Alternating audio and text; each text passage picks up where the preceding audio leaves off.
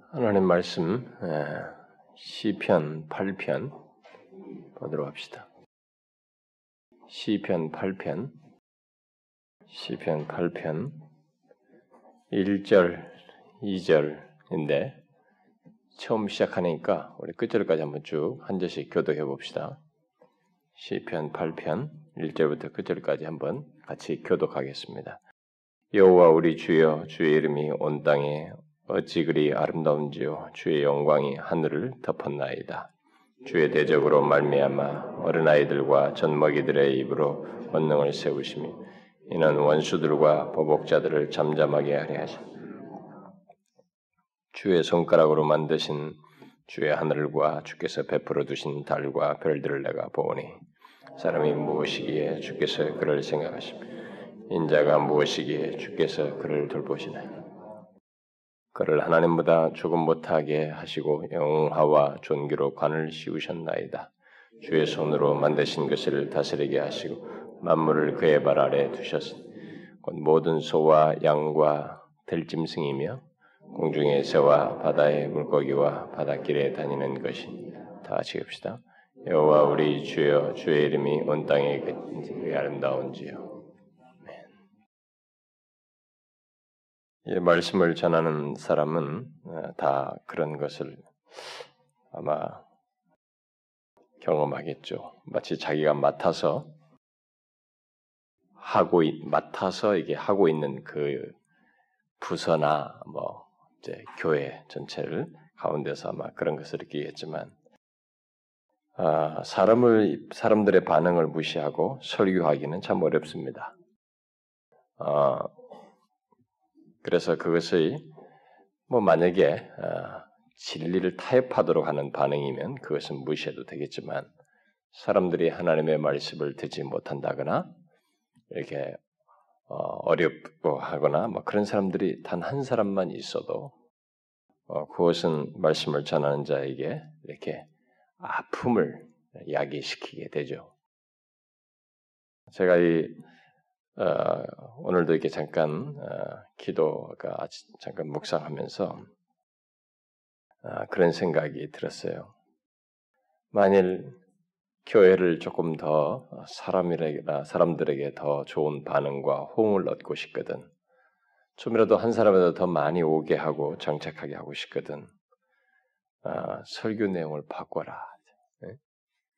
설교 내용을 그런 얘기를 하지 말고 이렇게 성경에 보면 얼마나 이 참 들어서 좋고 유익하고 복스럽고 우리의 마음을 이렇게 기쁘게 하고 이렇게 즐겁게 하고 편안케 하는 것들이 많은가 이런 생각이 불쑥불쑥 일어나는 거예요. 왜냐면은 이렇게 어쨌든 와서 방문하던 이런 사람들이 못 듣는 것을 보게 될 때, 물론 그들은 잘못된 습관을 가지고 그러긴 합니다만은 그래도 그런 것을 보는 목사는 참 어려워요.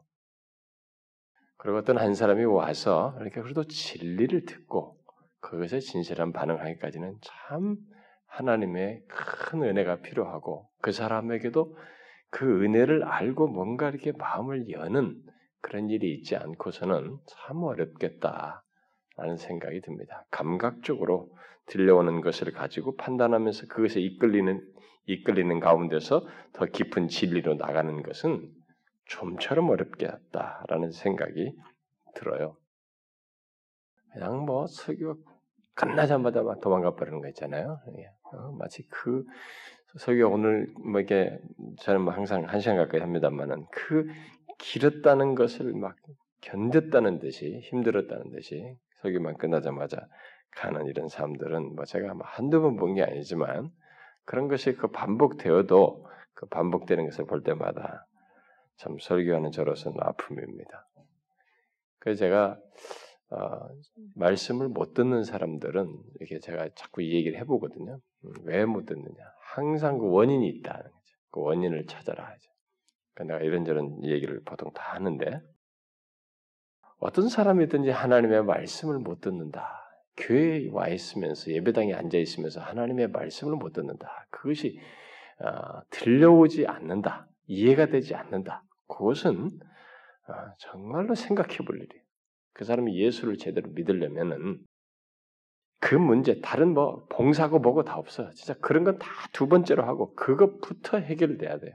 그것이 해결되지 않는 가운데서 다른 걸 다 잘하면 그 사람은 정말 꽝이거든요.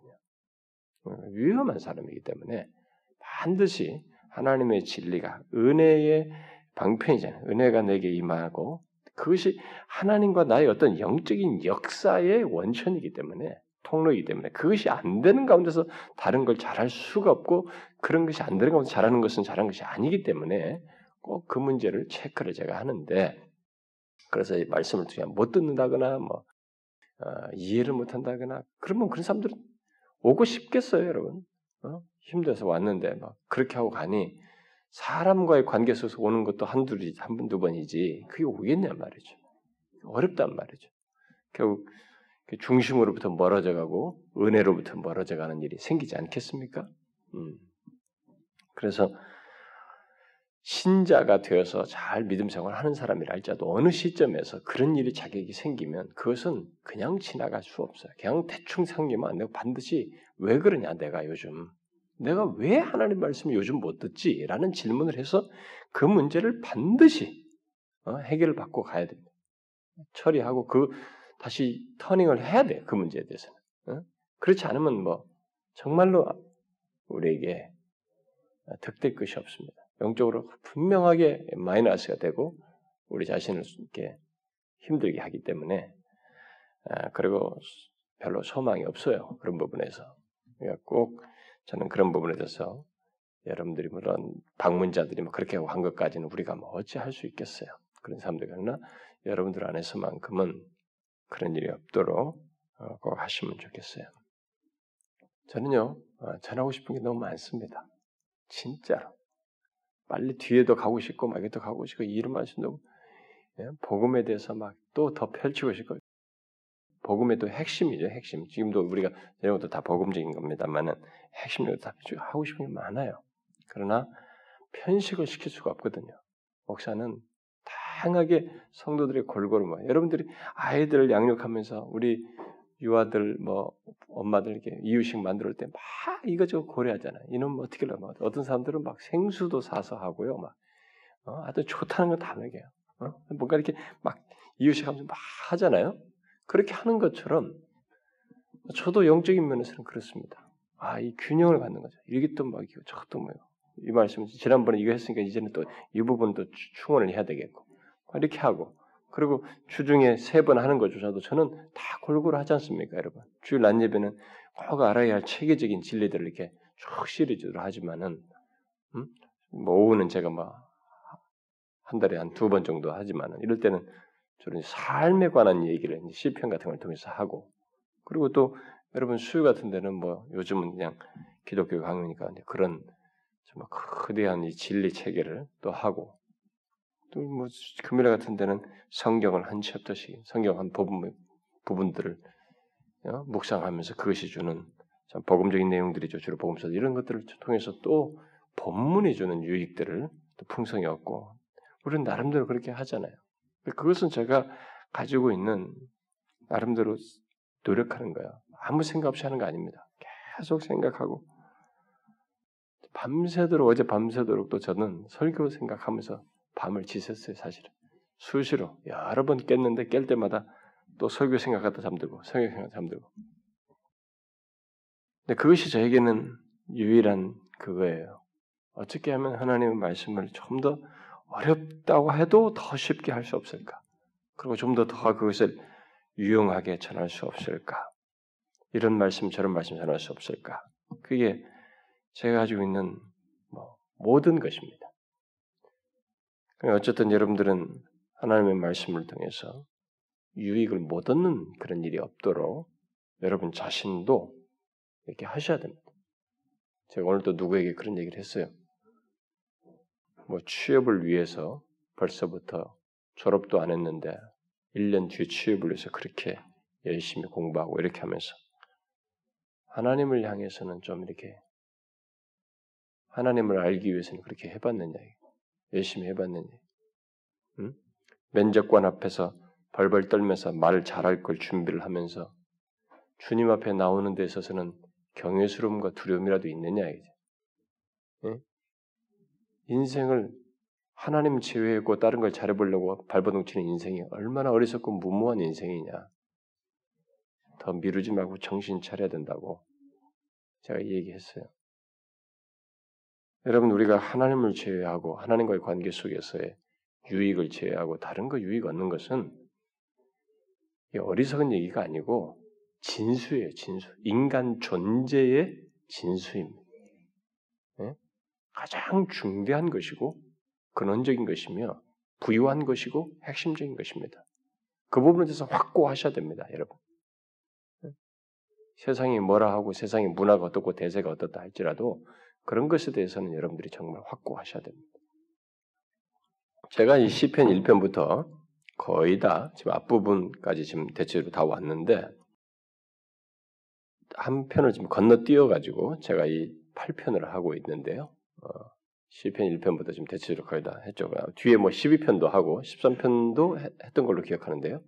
어, 다 하고 그랬습니다만은 이제 8편을 건너뛰는데 8편은 뭐 간단하게 아마 서너 번 사이로 제가 이것을 하려고 합니다. 그래서 먼저 오늘 1절과 2절을 중심으로 해서 이 말씀을 좀 살피고 싶은데 여호와 우리 주여 주의 이름이 온 땅에 어찌 그리 아름다운지요 주의 영광이 하늘을 덮었나이다. 주의 대적으로 말미암아 어린 아이들과 젖먹이들의 입으로 권능을 세우시며 이는 원수들과 보복자들을 잠잠하게 하려 하심이니다. 이게 뭐 복음성가라도 만들었죠. 여호와 우리 주여 이렇게 부르잖아. 무슨 찬송 있잖아. 예? 어, 쨌든 이 시편 가사를 가지고 이 찬송을 만든다는 것은 좋은 거예요, 여러분. 어, 참 좋은 겁니다. 우리 자체적으로도 하나님에 대한 찬송의 어떤 소, 가사를 예, 수, 내용의 예, 고백을 한다는 것도 중요하지만 또 이 시편의 그런 내용들을 상기시키는 차원에서 우리가 하는 것은 참 좋습니다. 우리가 이 시편 8편은 우리가 하나님의 이 창조 세계와 관련해서 일반 은총적인 이런 내용들과 관련해서 하나님께 영광과 찬송을 돌리는 내용으로 일반적으로 알려져 있습니다. 이 시는 다윗이 거기 경처럼 인도자를 따라 기쁨에 맞춘 노래다 라는 말이 말해주다시피 기쁨으로 부르는 노래, 기쁨으로 부르는 노래였던 것입니다. 이 시편은 다윗이 언제 어떤 동기에서 쓰게 되었는지 그 시점이나 그런 상황들에 대해서는 우리가 정확히 알 수가 없습니다. 마 다윗은 이 필드를 밖을 뛰면서 그런 것도 다 했던 경험도 많고 광야를 살던 삶도 많았을 거 많았고 여러 가지 그런 어, 척박한 상황 속에서 이 우주 만물과 이 창조 세계를 이렇게 피부적으로 이렇게 부딪히면서 경험했던 상황들도 많고.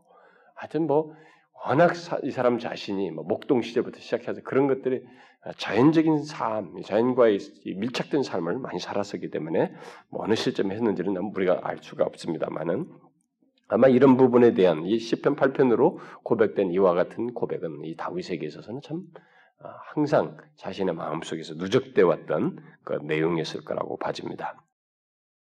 우리가 어쨌든 이것을 잘 정확히 동기나 어떤 뭐 시기에 대해서 잘 알지 못하지만은 우리가 이 시편 속에서 느낄 수 있는 것은 어, 느낄 수 있는 분명한 것은 이 시편 속에 이것을 기록한 다윗이죠. 이 시편 기자의 감격과 기, 기쁨이 깊이 배어 있다는 것입니다. 이 속에 이 고백 속에 여러분 어떤 것에는 거기에 막 그런 것이 담겨져 있잖아요. 그런 고백들이 그런 것처럼 여기 표현 속에 담겨진 것처럼 이 표현 속에서도 이 기자의 감격과 기쁨이 깊이 배어 있는 것을 보게 됩니다. 아, 이 시편 기자인 다윗은 음, 하나님의 영광과 위대하심에 대한 아, 찬송을 하면서 동시에 그 찬송 하나님의 그것들을 다 위엄과 영광을 찬송하면서 동시에 거기서 자기 자신을 보는 이 칼빈이 말한 것처럼 하나님을 보면서 우리를 보는 거죠. 하나님을 알면서 우리를 아는 것. 이 분리되지 않는 이런 것을 아주 자연스럽게 하는 것입니다.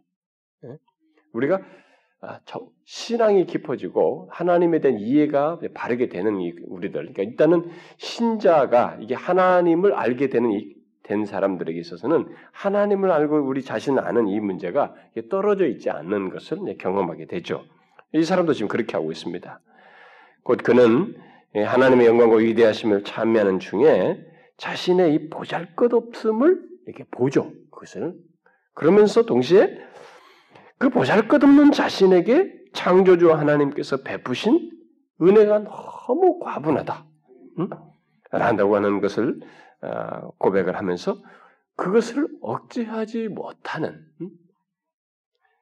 참 창조주 하나님께서 이 보잘것없는 나에게 베푸신 은혜가 너무 과분하다는 것을 생각하면서 그 감격을 억제하지 못하는 음, 그런 마음을 이렇게 찬송 속에 표현을 하고 있지요. 무엇이 그토록 이 시편 기자의 마음을 벅차오르게 하고 감격하게 했을까? 먼저 하나님께서 어, 여기서 지금 밝히고 있는 먼저 하나님께서 자신의 이름을 온 땅에 나타내신 것을 인하여서 그렇게 감격하고 있다는 것을 우리가 여기서 보게 됩니다. 음? 여기서 보는 것처럼 주의 이름이 온 땅에 어찌 그리 아름다운지요. 이렇게 말하면서 그러니까 하나님께서 자신의 이름을 주의 이름이 온 땅에 이렇게 어, 이렇게 나타내셨다는 것을 생각하면서 그것을 위해서 감격하고 있습니다. 자, 우리는 여기서 이런 질문을 해봐야 됩니다. 야, 이게 정말 감격스러운가? 네? 신자들은 이런 시편을 읽기보다 이렇게 했던 내용이 그 당사자가 이런 걸 쏟아놓을 때의 그 이해나 정서 같은 것이 그, 그, 그런 실제적인 자신의 그 사람에게 실체로 있었던 것이 이런 실체는 나와는 과연 나에게는 있는가라는 우리는 그런 이해가 가지고 있는가라는 질문을 해야 되겠죠. 응? 왜 이것이 감격이 될까? 왜 이것이 그에게 그렇게 감격된 내용인가? 어? 주의 이름이 온 땅에 나타낸 것이 왜 그렇게 이 사람에게는 감격스러운가? 우리는 질문해 볼 필요가 있지 않겠어요? 왜 그랬을까요, 여러분? 뭐가 이게 주의 이름이 응? 뭐 온 땅에 나타냈다 이렇게 말하면서 이렇게 이것을 이렇게 감격 왜, 왜 그래? 왜 이것이 이렇게 감격스럽습니까? 응? 한번 생각해 봐요, 여러분. 왜요? 주의 이름이 온 땅에 나타내신 것, 나타나신 것, 이것을 이게 도대체 뭐, 왜 그렇게 감격스러울 만한 내용이냐? 그것은 하나님의 이름 속에 하나님께서 제시하신 자신에 대한 계시가 있기 때문에 그런 것이죠. 하나님의 이름 속에는 하나님께서 이렇게 드러내시는 그 자신에 대한 계시가 있다는 것인데 바로 이것을 생각하면서 이 사람이 이렇게 감격스러워 하는 것입니다. 그러니까 하나님께서 하나님 자신을 이 땅에 나타내셨다는 것 그것이죠 결국은 이 이름은 결국 그것인데 그러니까 하나님께서 하나님 자신을 이 땅에 나타내셨다는 것 때문에 이 사람이 감격하고 있는 것입니다. 하나님께서 언제 어디서 어떤 방식으로 자기를 계시하셨는지 뭐 그건 뭐 계시 계시하셨던 그 계시는 이 기자에게 있어서는 항상 아름다운 것으로 음? 말하고 있는 것입니다. 특별히 이 어, 이제 뭐 뒤에 뭐 드러난 실제들 그 그것을 드러내신 뭐 사물들이라든가 이런 것들을 얘기하지만은 일단 이 사람이 주의 이름이 온 땅에 어찌 그리 아름다운지요 이렇게 말함으로써 결국 하나님께서 자기 자신을 드러내시는 것 그것이 언제든 어디서든 어떤 방식에서든 그것이 바로 이렇게 아름답습니다라고 말을 하고 있는 것입니다. 과거에 하신 것이든 그리고 과거에 하신 것을 현재 자기가 봄으로써 느끼든 간에 그것이 자기에게는 그렇게 아름답습니다. 이렇게 말하는 것이죠. 우리말 성경에는 아름답다고 했습니다만은 뭐 다른 번역에는 뭐 위험 있다라고 번역하고 있습니다. 그게 어, 이 문학상의 어떤 표현상에서는 다 가능해요 두 개 다. 하나님께서 하나님 자신을 이 땅과 하찮은 우리 인간에게 나타내셨다는 것을 생각할 때 이 기자는 그것이 자신의 마음을 벅차오르게 했습니다. 자, 이렇게 되기까지는 우리는 나라고 하는 존재에 대한 이해도 깊어야 되지만 하나님이 어떤 분이신지에 대한 그 분명한 이, 이 이해가 믿음의 눈으로 알게 된 이 하나님에 대한 이해가 더 생생하고 부유해야 아마 미치겠죠. 우리처럼 오늘과 같이 다신적인 풍토 속에 살고 있단 말이에요. 뭐 여기도 신, 저기도 신 하는 거 가지고 그 신이라는 것이 문학상에서도 신, 그리스 그리스 뭐 로마 신화에서 신화 얘기 나오면서 신화적인 존재로서 신개념이 난무해 있고 그래가지고 그 절대적인 위험과 그 다음에 유일한 위험과 그분만의 고유한 이 우주 만물의 모든 것의 주권자로서의 창조자로서의 누구하고도 비교할 수 없는 그분의 영광스러움에 대한 이해가 점점 점점 깊어지고 이 계시된 사실을 통해서 더 이해가 선명해진다면 그 그분과 같은 이가 없고 그분만한 그분이 행하시는 것을 추적할 수 있는 따를 수 있는 것이 없다고 여겨졌을 때 그래서 그분에 대한 이해가 확 자기에게 생생하게 와닿았을 때 이 사람처럼 우리는 할 수도 있을 거예요. 응? 하나님께서 그 영광스러운 그분께서 이 땅과 하찮은 바로 죄인인 우리들에게 인간에게 그 자신을 계시하셨다 나타내셨다는 걸 생각하게 될 때 그 사실을 깨닫는 자신으로서는 이게 가슴이 너무 설레는 거예요. 너무 감격스러운 것이죠. 마음이 벅차올랐던 것입니다. 우리가 이 시대에요. 이런 것을 이런 시편 기자와 같은 깨달음과 감격을 갖지 못하는 시대에 우리가 사실 갇혀서 살고 있습니다. 우리는 촉박하게 말이죠. 이 돈의 단위로 경제 단위로 이렇게 쪼들리고 그것에 모든 걸 압박을 느끼면서 살아가는 이 시대 속에 살고 그러니까 뭐 경제적인 단위는 높아지고 부유해진 것 같지만 사실상 우리는 이런 부분으로부터 다 동떨어져 있는 그런 시대 속에 살고 있어서 우리는 이런 것이 잘 몰라요. 가지고 뭐 한번 어쩌다 자연한 분들 뭐 아, 정말 멋있다 하나님 이런 거 지으셨다지 한 번 하고 말아요. 인격성이 없어요. 아 이렇게 말하는 게 아니라 이런 고백을 하면서도 하나님 이게 정말 하나님 엄청나십니다.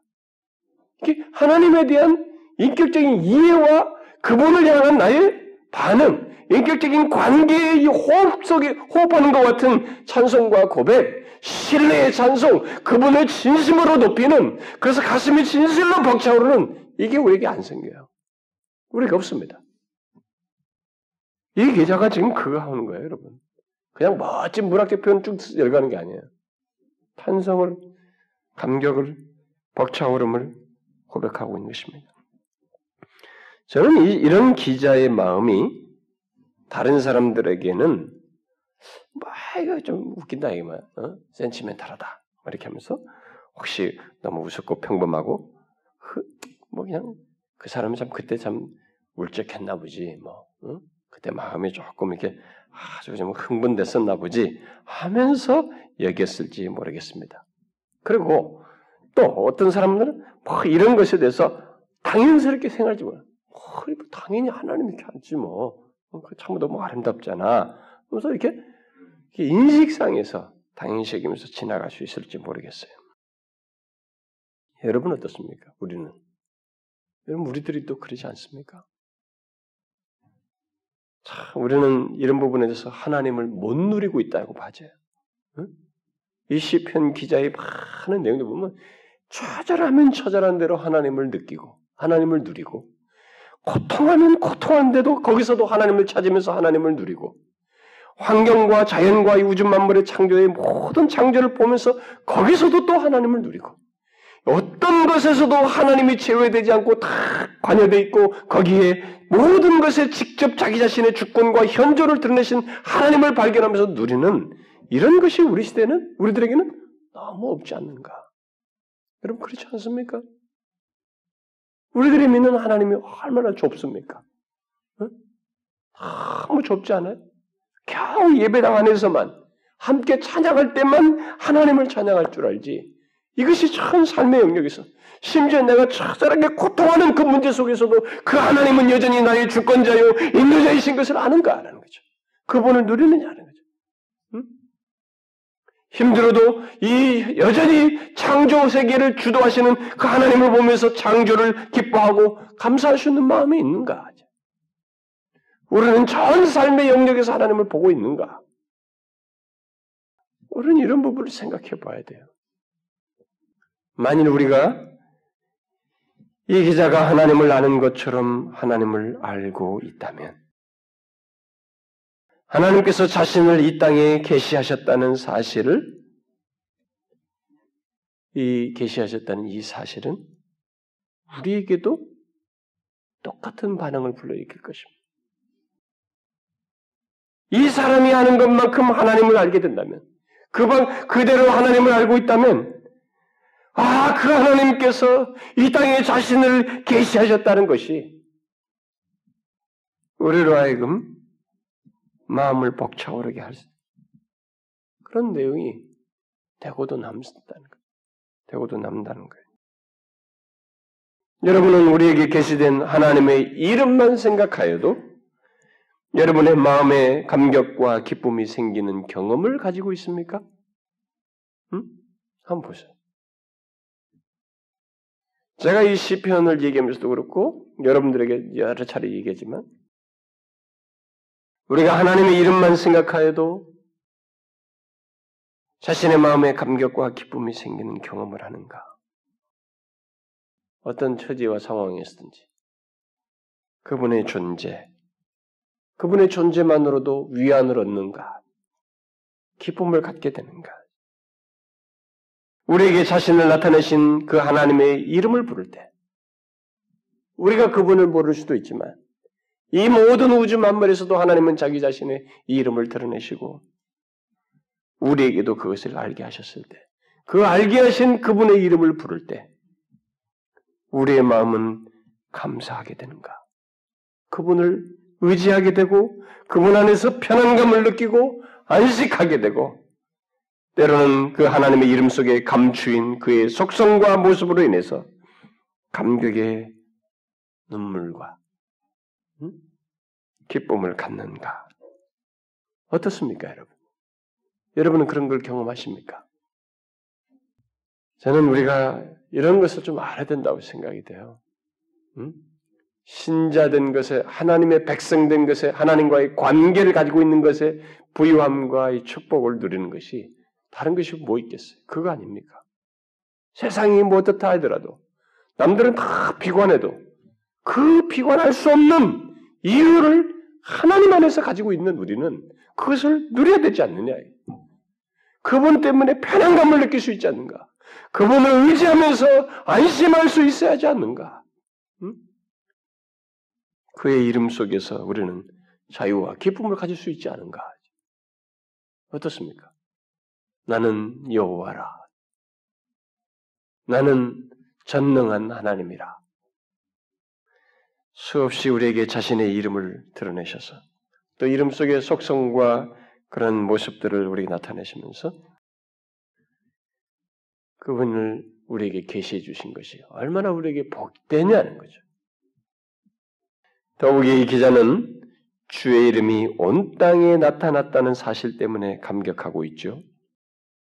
이 기자는 온 땅에 주의 이름이 위험 있게 나타나셨다는 것을 예, 감격하는데 아마 그것을 감격하게 된 것은 주의 이름이 온, 위험 있게 온 땅에 나타난다는 사실을 깊이 묵상함으로써 됐던 것 같습니다.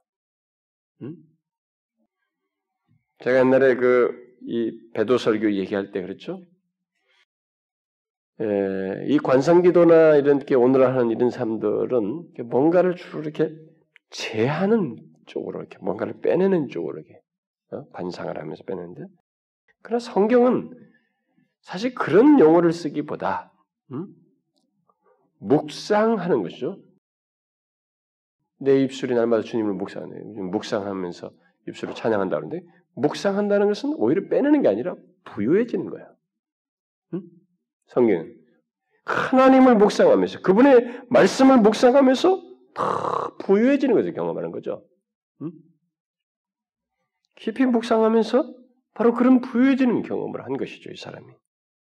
온 땅의 주의 이름이 위험있게 나타난 이 사실을 보면서. 그래서 벅차오는 것입니다.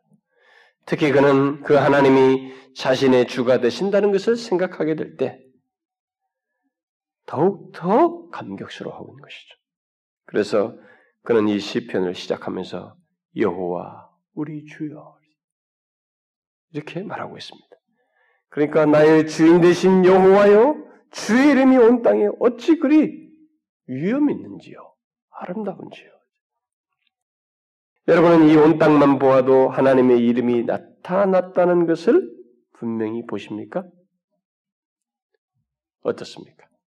여러분들이 온 우주 만물, 온 땅과 온 우주 만물 이것만 보아도 하나님의 이름이 나타나 있음을 보느냐는 거예요. 그렇습니까? 우리는 온통 콘크리트에 갇혀가지고 그런 걸 볼 겨를이 없고 그게 안 느껴지는 답답한 삶을 사는지는 잘 모르겠어요. 여러분 우주를 보세요. 저는 아 어쩌다 우리가 하나님의 인도로 뭐 이렇게 사람들이 뭐 이렇게 유동자가 많은 동네는 아니지만 우리가 이 암사동 연계 아 얼마나 감사한지 보세요. 옛날에 도곡동보다도 훨씬 좋고 행당동보다도 더 좋고 왜냐면 뭐 이 스카이라인이 보이잖아요. 저는 아니 하늘 보이는 게 저는 어디서나 당연히 봐야 되는데 이 서울에 살다 보니까 하늘 보는 게 옛날에 행당동 있을 때는 하늘을 잘못 보겠던가 봐요. 매 땅 보고 막 주변에 아파트로 다 둘러쳐 있고 하늘을 못 보고 살았던 것 같아요. 그 여기는 그냥 이렇게 조금만 각도만 올려도 하늘에 다 보여. 근데 여러분 우주를 보세요. 이 시편 기자가 지금 그런 얘기를 하는 거예요. 바로 그 계시의 주인이신 창조주 하나님이 온 우주 만물의 창조자신 온 땅에 자신의 이름을 나타내신 이분이 바로 나의 주이시다는 것을 확신하면서 그게 그 기쁨의 요소가 되는 거예요. 예, 온 우주 만물을 가운데서 자신의 이름을 나타내신 그분이 바로 나의 주가 되시고 창조주. 그 사실이 확신이 돼서 그것이 자기에게 기쁨이 되고 있습니다. 다윗이 그러하고 있습니다. 여기 온 땅과 대칭되는 말로서 하늘은 하나님의 위엄이 나타나 있다는 의미로서 지금 어, 언급 묘사되고 있는 것이죠. 여러분 성경에서 이 시편 기자들이나 이 성경에서 시편 19편과 뭐 103편이나 욥기 38장 같은 데서 하늘은 하나님의 위엄을 나타내는 것으로 묘사를 하고 있죠. 결국 주의 이름이 온 땅에서뿐만 아니라 하늘에서도 위엄 있게 드러났다는 것을 성경이 많이 증거해 주고 있죠. 근데 여러분 이것은 참 재밌는 것입니다. 인간이 이 땅에서는 뭔가든지 해보려고 다 해요. 그 마치 이 땅을 막 새로운 것을 발견하든 뭐 정복하든 아직도 이 바닷속 깊은 것도 못 미치는 것도 많고 아직도 이 땅 안에서도 못 미치는 게 되게 많아요. 아직도 이제서야 어떤 이 식물에서 성분을 최초로 발견한 것도 있지 않습니까? 최초의 생물도 발견한 것도 아직도 있지만은 어떤 식물에서 아, 새로운 이 약품의 어떤 것이 될 수 있는 그거 그 뭐 제가 알, 알고 보니까 무슨 뭡니까 이 생화학인가요? 뭐 이렇게 이 그런 거 뭐 발견하는 사람들은 막 거의 산에 가서 산다고 하더라고요. 그그 그 뭐 발견하려고. 하여튼 거기서 뭔가 이 또 자기들이 못 발견하는 것 중에 뭐가 성분이 있는 것이 그런 식물체를 발견할까 봐 그거 한다고 그러더라고요. 그래서 제가 섬에 가니까 거기 수시로 내려온대. 어느 뭐 어떤 제약회사인지 어딘지 하여튼 그런 찾아오는 사람 온다고 그래요. 아직도 이 땅 안에서도 그렇고요. 해서 그런데 그런데도 우리는 교만해가지고 이 땅을 막 정복을 하니까 뭐 저기 뭐 뭡니까 두바이에 막 높은 거 세우니까 이 땅에서 딱 보이는 건 저렇게 지은 인간의 지혜, 저렇게 지은 인간의 탁월함, 이 땅을 막 정복한다고 생각하면서 자꾸 땅을 보면서 인간이 대단하다고 생각하는 거예요. 응? 시편 기자는 그때 땅을 땅 속에 이, 이 지구 땅에 우리 이 현재 이 우리가 발 딛고 사는 이 세상을 보면서도 그것을 하나님의 이름이 나타나는 것을 보았는데 우리는 그걸 다 콘크리트 덮어놓고 거기다 쫙 세우니까 거기서 누구를 보냐? 인간을 보는 거야. 인간의 탁월함과 지혜를 보는 것입니다. 그러니까 콘크리트 백수도 우리 쫙 그것만 보게 돼. 좋아요. 거기까지 뭐 하나님이 좋아 좋아 좋아 한다고 생각합시다. 하늘을 한번 보자 이게 그러면 이 시편 기자가 더 하나님의 위엄이 나타나는 것으로서 이 온 땅과 대칭돼서 말하고 있는 하늘을 한번 생각해 보자. 이 성경에서 자주 말하는 내용인데 하나님의 위엄에 나타나는 것으로서 하늘을 하늘이 어떻습니까, 여러분?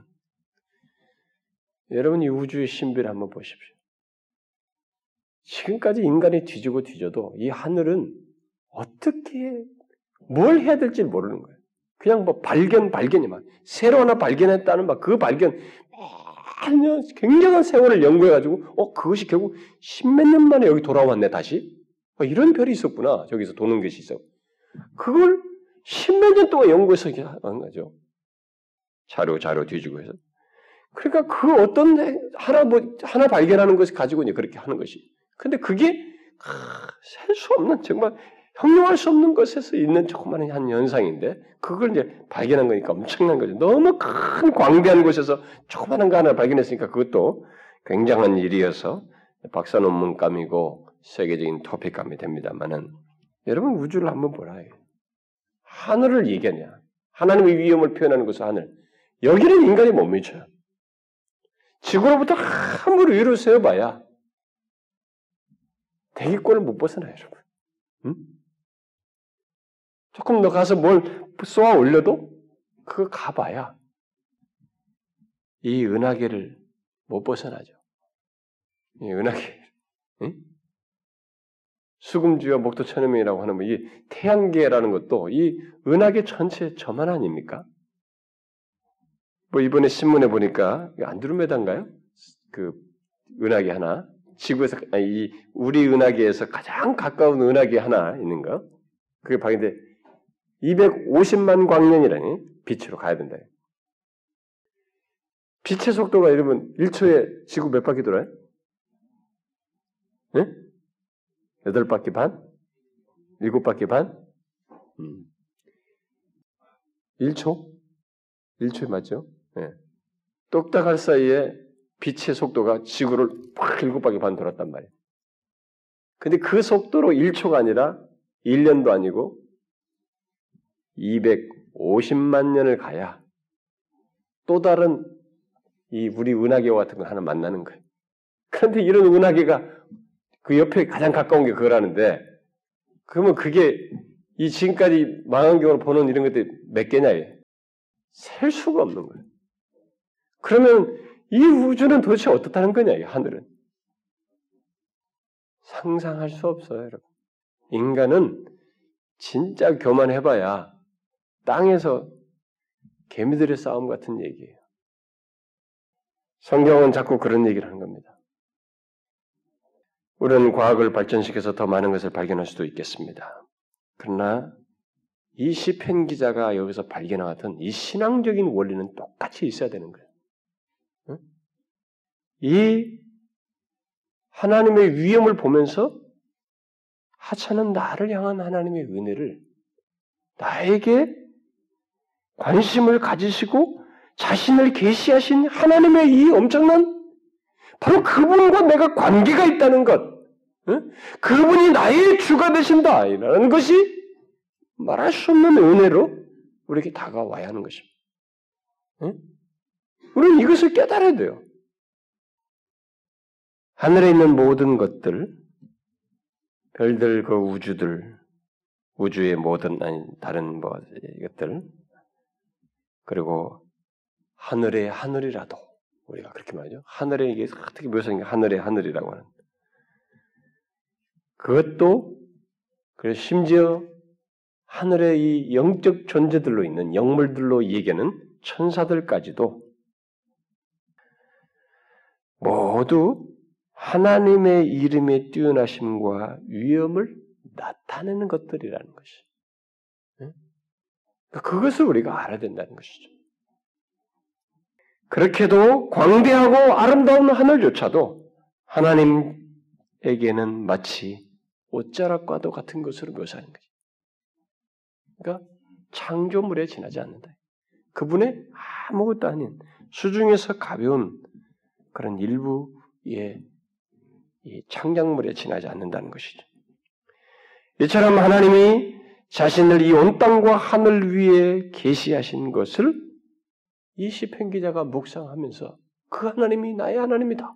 나의 주다는 것 때문에 감격하는 거예요. 그러니까 우리가 이것을 묵상해 보는 거예요. 우리도. 그리고 그분이 특별히 더 친밀하게 다가오시는 마태복음 6장에서 말한 것처럼 전부가 하늘의 아버지가 우리의 아버지시다 이렇게 말하는 거. 응? 먹을 것과 입을 것까지 챙기시는 아버지시다라고 생각하면 이건 더 말할 것이 없는 것입니다. 그렇지 않아요? 우리 또한 다윗처럼 벅차는 기쁨과 감격을 갖게 되는 죠. 가질 수 있는 것입니다. 우리 또한 이 개인적으로 이 시편 기자와 같은 찬송을 할 수 있는 것이죠. 하나님에 대한 찬송. 다윗은 주의 영광이 하늘을 덮으신 것을 보았습니다. 온 하늘에 자신의 영광을 영광으로 덮으신 것을 보았습니다. 인간이 볼 때 가장 높은 곳, 닿을 수 없는 곳인 하늘, 바로 그 모든 그곳을 예, 하나님의 영광으로 이렇게 덮으시는 것으로 이 시편 기자는 보았던 것입니다. 옛 번역에는 그 위에 하나님의 영광을 두셨다. 하늘 위에 영광을 두셨다. 이렇게 말했어요. 그래서 뭐 이런 표현 때문에 옛날 사람들이 이렇게 3층 어, 천이라는 바울의 표현을 과 연관 지어 가지고 1층 천은 이 대기권 예? 새들과 이런 것들이 다 공중에 거하는 것들이 자유롭게 활동할 수 있는 대기권을 얘기합니다. 1층 천으로 얘기했고 2층 천이 지금 우리가 말하는 우주로 얘기합니다. 그렇게 넓고 넓고 헤아릴 수 없는 것이 바로 2층 천이다. 지금 말하는 이 하늘이라는 거예요. 그래서 3층 천이라는 것이 바로 이제 하나님의 보좌로 얘기했던 것이. 이런 공간적인 의미로 얘기하는 것으로서는 공간적인 의미로 이렇게 일부 담고 있죠. 이런 표현이 우리에게 뭔가 또 오해를 불러일으키기 때문에 이것조차도 조심스러운 내용이 있습니다. 그런데 그런 내용 속에 일부 우리가 생상해 볼 수 있는 건 뭐냐면 하나님, 그분에게 있어서 이 우주 만물, 우리가 끝과 끝을 잴 수 없는 이것을 하늘을 펴셨다 했으니 한계가 있다는 거거든요. 이 하늘이 창조 창조물로서 그리고 자신은 거기에 견고한 자신의 보좌로서 두시고 있다는 것인데 이 시공을 초월한 하나님의 현존과 그 영광의 발현, 자신의 존재의 어떤 위치를 점유하시고 영광의 표현으로서 이런 것을 나타냈었다는 것은 상상이 어디까지 미칠 수가 없을 만큼 광대하게 이를 데 없습니다.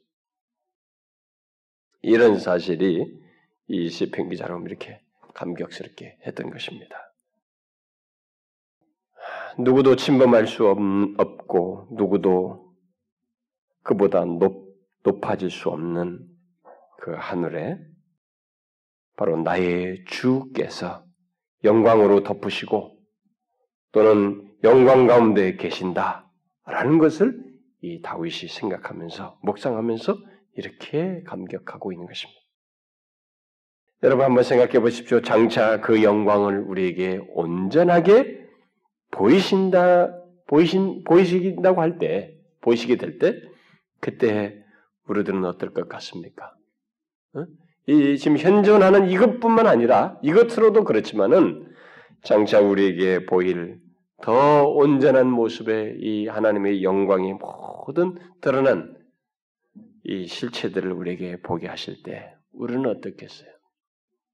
우리는 황홀할 것입니다.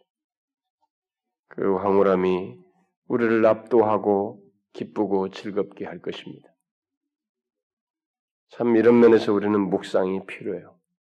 이 시대가 현실에만 매 있기 때문에 묵상을 통해서 주는 유익을 못 얻고 있습니다만 이런 하나님의 계시에 근거한 하나님 묵상과 그의 말씀 묵상이 우리에게 참 필요해요. 그것은 확실히 우리를 부유하게 합니다. 여러분도 다윗처럼 마음속에 이런 묵상을 통해서 한번 유익을 얻어 보십시오. 여러분에도 기쁨과 감격이 밀려올 것입니다. 그런데 흥미있는 것은 하나님께서 그 영광스럽고 누구도 넘볼 수 없는 자신의 이름의 영예, 곧 주의 이름의 영광을 다른 이로서가 아니라 어린 아이들을 통해서 세우시기를 원하신다라고 이절에서 말을 하고 있습니다. 음? 하나님 자신의 이름을 증거하고 그것을 특별하게 나타낼 수 있는 다른 대상들이, 세력들이, 존재들이 있지만 주님께서는 어린아이들의 입을 통해서 말하게 하신다라고 말을 하고 있어요. 이 시편기다. 이게 도대체 뭐냐, 이게. 어? 무슨 말인가? 이게 무슨 말이에요, 여러분? 이것은요, 하나님의 영광, 지금 여기서 나타나는 영광으로 얘기했는데, 그 하나님의 영광이 너무나도 확고하고, 완전하고, 안전하기 때문에, 그것을 나타내고 변호하는 것을 가장 미약한 어린아이, 젖먹이들의 입술에서 나오는 모든 것, 말이나 찬양과 같은 것에 맡겨두셨다는 것입니다. 음? 이 가장 뭐, 그냥 가장 미약한 어린아이나 이들의 입술에서 하도 그 하나님의 영광은 너무 확고하고 완전하고 안전하다는 것입니다. 음? 결국 하나님의 이름의 위엄과 영광이 그처럼 완전하고 충만하다는 것이. 어떤 다른 변증이나 설명이 필요 없다는 것입니다. 우리야 인간들이 하나님이 어떻고 어떻고 그분의 영광을 아무리 말로 해도 이 하나님의 영광을 드러낸 이 실제는 부인할 수가 없는 것이. 그냥 그 어린아이의 입술로도 이렇게 해도 괜찮을 정도로 완전하고 부인할 수 없는 것이다 하는 것입니다. 하나님께서 그렇게 권능을 세우셨기 때문에 아무리 원수 원수와 보복자들이 곧 적과 복수심에 불타는 자들이 하나님의 이름의 영예를 이렇게 공작하기 위해서 그걸 또 무시하기 위해서 무엇을 말한다 할지라도 그들은 어린아이들이 그들 자신의 방법으로 말하고 행동하는 것에 비추어 볼 때 그저 어리석은 것에 지나지 않는다는 것입니다. 지금도 하나님의 영광과 그분의 이런 모든 위험을 우습게 여기는 사람들의 말들이 있지만 그렇다고 해서 자기들이 말한 것 말하고 그냥 이 세상에서 지나가지 하나님이 발현하시고 드러내신 이 하나님의 영광의 이런 것들은 여전히 존재하는 거야. 인간은 지나갈 뿐이야. 그러니까 굳이 여기 돼서 변화하고 변증할 필요가 없다는 것입니다. 그렇지 않아요? 음. 인간이 아무리 큰 권세를 가져봐요. 하나님 편에서는 기다리면 되는 거야. 지나가면. 결국 우리는 여기서 어린아이 같은 심정으로 하나님의 영광을 생각하고 찬양함으로써 그저 순전하게 이 부인할 수 없는 영광을 우리에게 밝혀지고 드러난 이 영광을 순전한 마음으로 그저 찬양하고 높이고 그것을 즐거워하고 인정하는 것이 필요로 하다는 것입니다. 시편 기자가 그거 하는 거예요. 여호와 우리 주여 주의 이름이 온 땅에 어찌 그리 아름다운지요. 주의 영광이 하늘을 덮었습니다. 주의 대적으로 말미암아 어린아이들과 젖먹이들의 입으로 권능을 세우시며 이는 원수들과 보복자들을 잠잠하게 하려 하십니다. 끄떡없습니다. 그저 저는 이 어린아이 같은 심정으로 주님을 이 영광을 찬양하는 것이며 그것을 보고 즐거워합니다. 우리도 그래야 됩니다. 예? 여기서는 하나님보다 없기 때문에 이 어린아이같이 순전한 마음으로 그 영광을 찬양하는 것이 복이요 덕인 것이에요. 여러분 눈을 열어. 이 시편 기자가 본 것과 같이 우리에게 나타난 자신의 이름, 그분의 영광을 여러분들이 보시고 그걸 묵상하면서 그로 인해서 그분이 바로 나의 하나님이라는 것 때문에 여러분 즐거워하시고 이 거대한 이 우주 만물의 창조자가 바로 나의 아버지시라는 것 때문에 이 사람처럼 행복해하고 즐거워하고 기뻐하는 좀 이런 신앙적인 삶을 예배당 안에서뿐만 아니라 삶의 전 영역에서 가지면 좋겠어요. 네? 좀 이런 은혜 또한 좀 누리면서 사는 우리 신자들이 되면 좋겠습니다. 기도합시다. 하나님 아버지 감사합니다. 참 주의 놀라우신 이름과 영광이 드러내심이 은혜요 기쁨이 되는 것을 이 시편 기를 통해서 다시 상기시켜서 감사합니다. 주여 이 우주 만물에 하나님의 영광이 드러난 모든 실체들을 통해서 그 하나님 영광스럽고 위험 있으신 하나님을 더 풍성하게 알고 그분을 높일 뿐만 아니라 그 하나님이 나의 주요 아버지신 것을 인하여 말할 수 없는 기쁨과 감격을 실제로 우리도 시편 기자처럼 갖는 일이 있도록 성령이여 이런 묵상을 통한 감격, 이 삼라만상의 하나님의 현존을 보면서 갖는 감격을 우리 또한 갖게 하여 주옵소서. 여기 모인 사랑하는 주의 백성들, 하나님의 은혜를 풍성하게 삶의 전 영역에서 보며 기뻐하고 즐거워하고 누리는 복을 주시옵소서. 예수 그리스도의 이름으로 기도하옵나이다.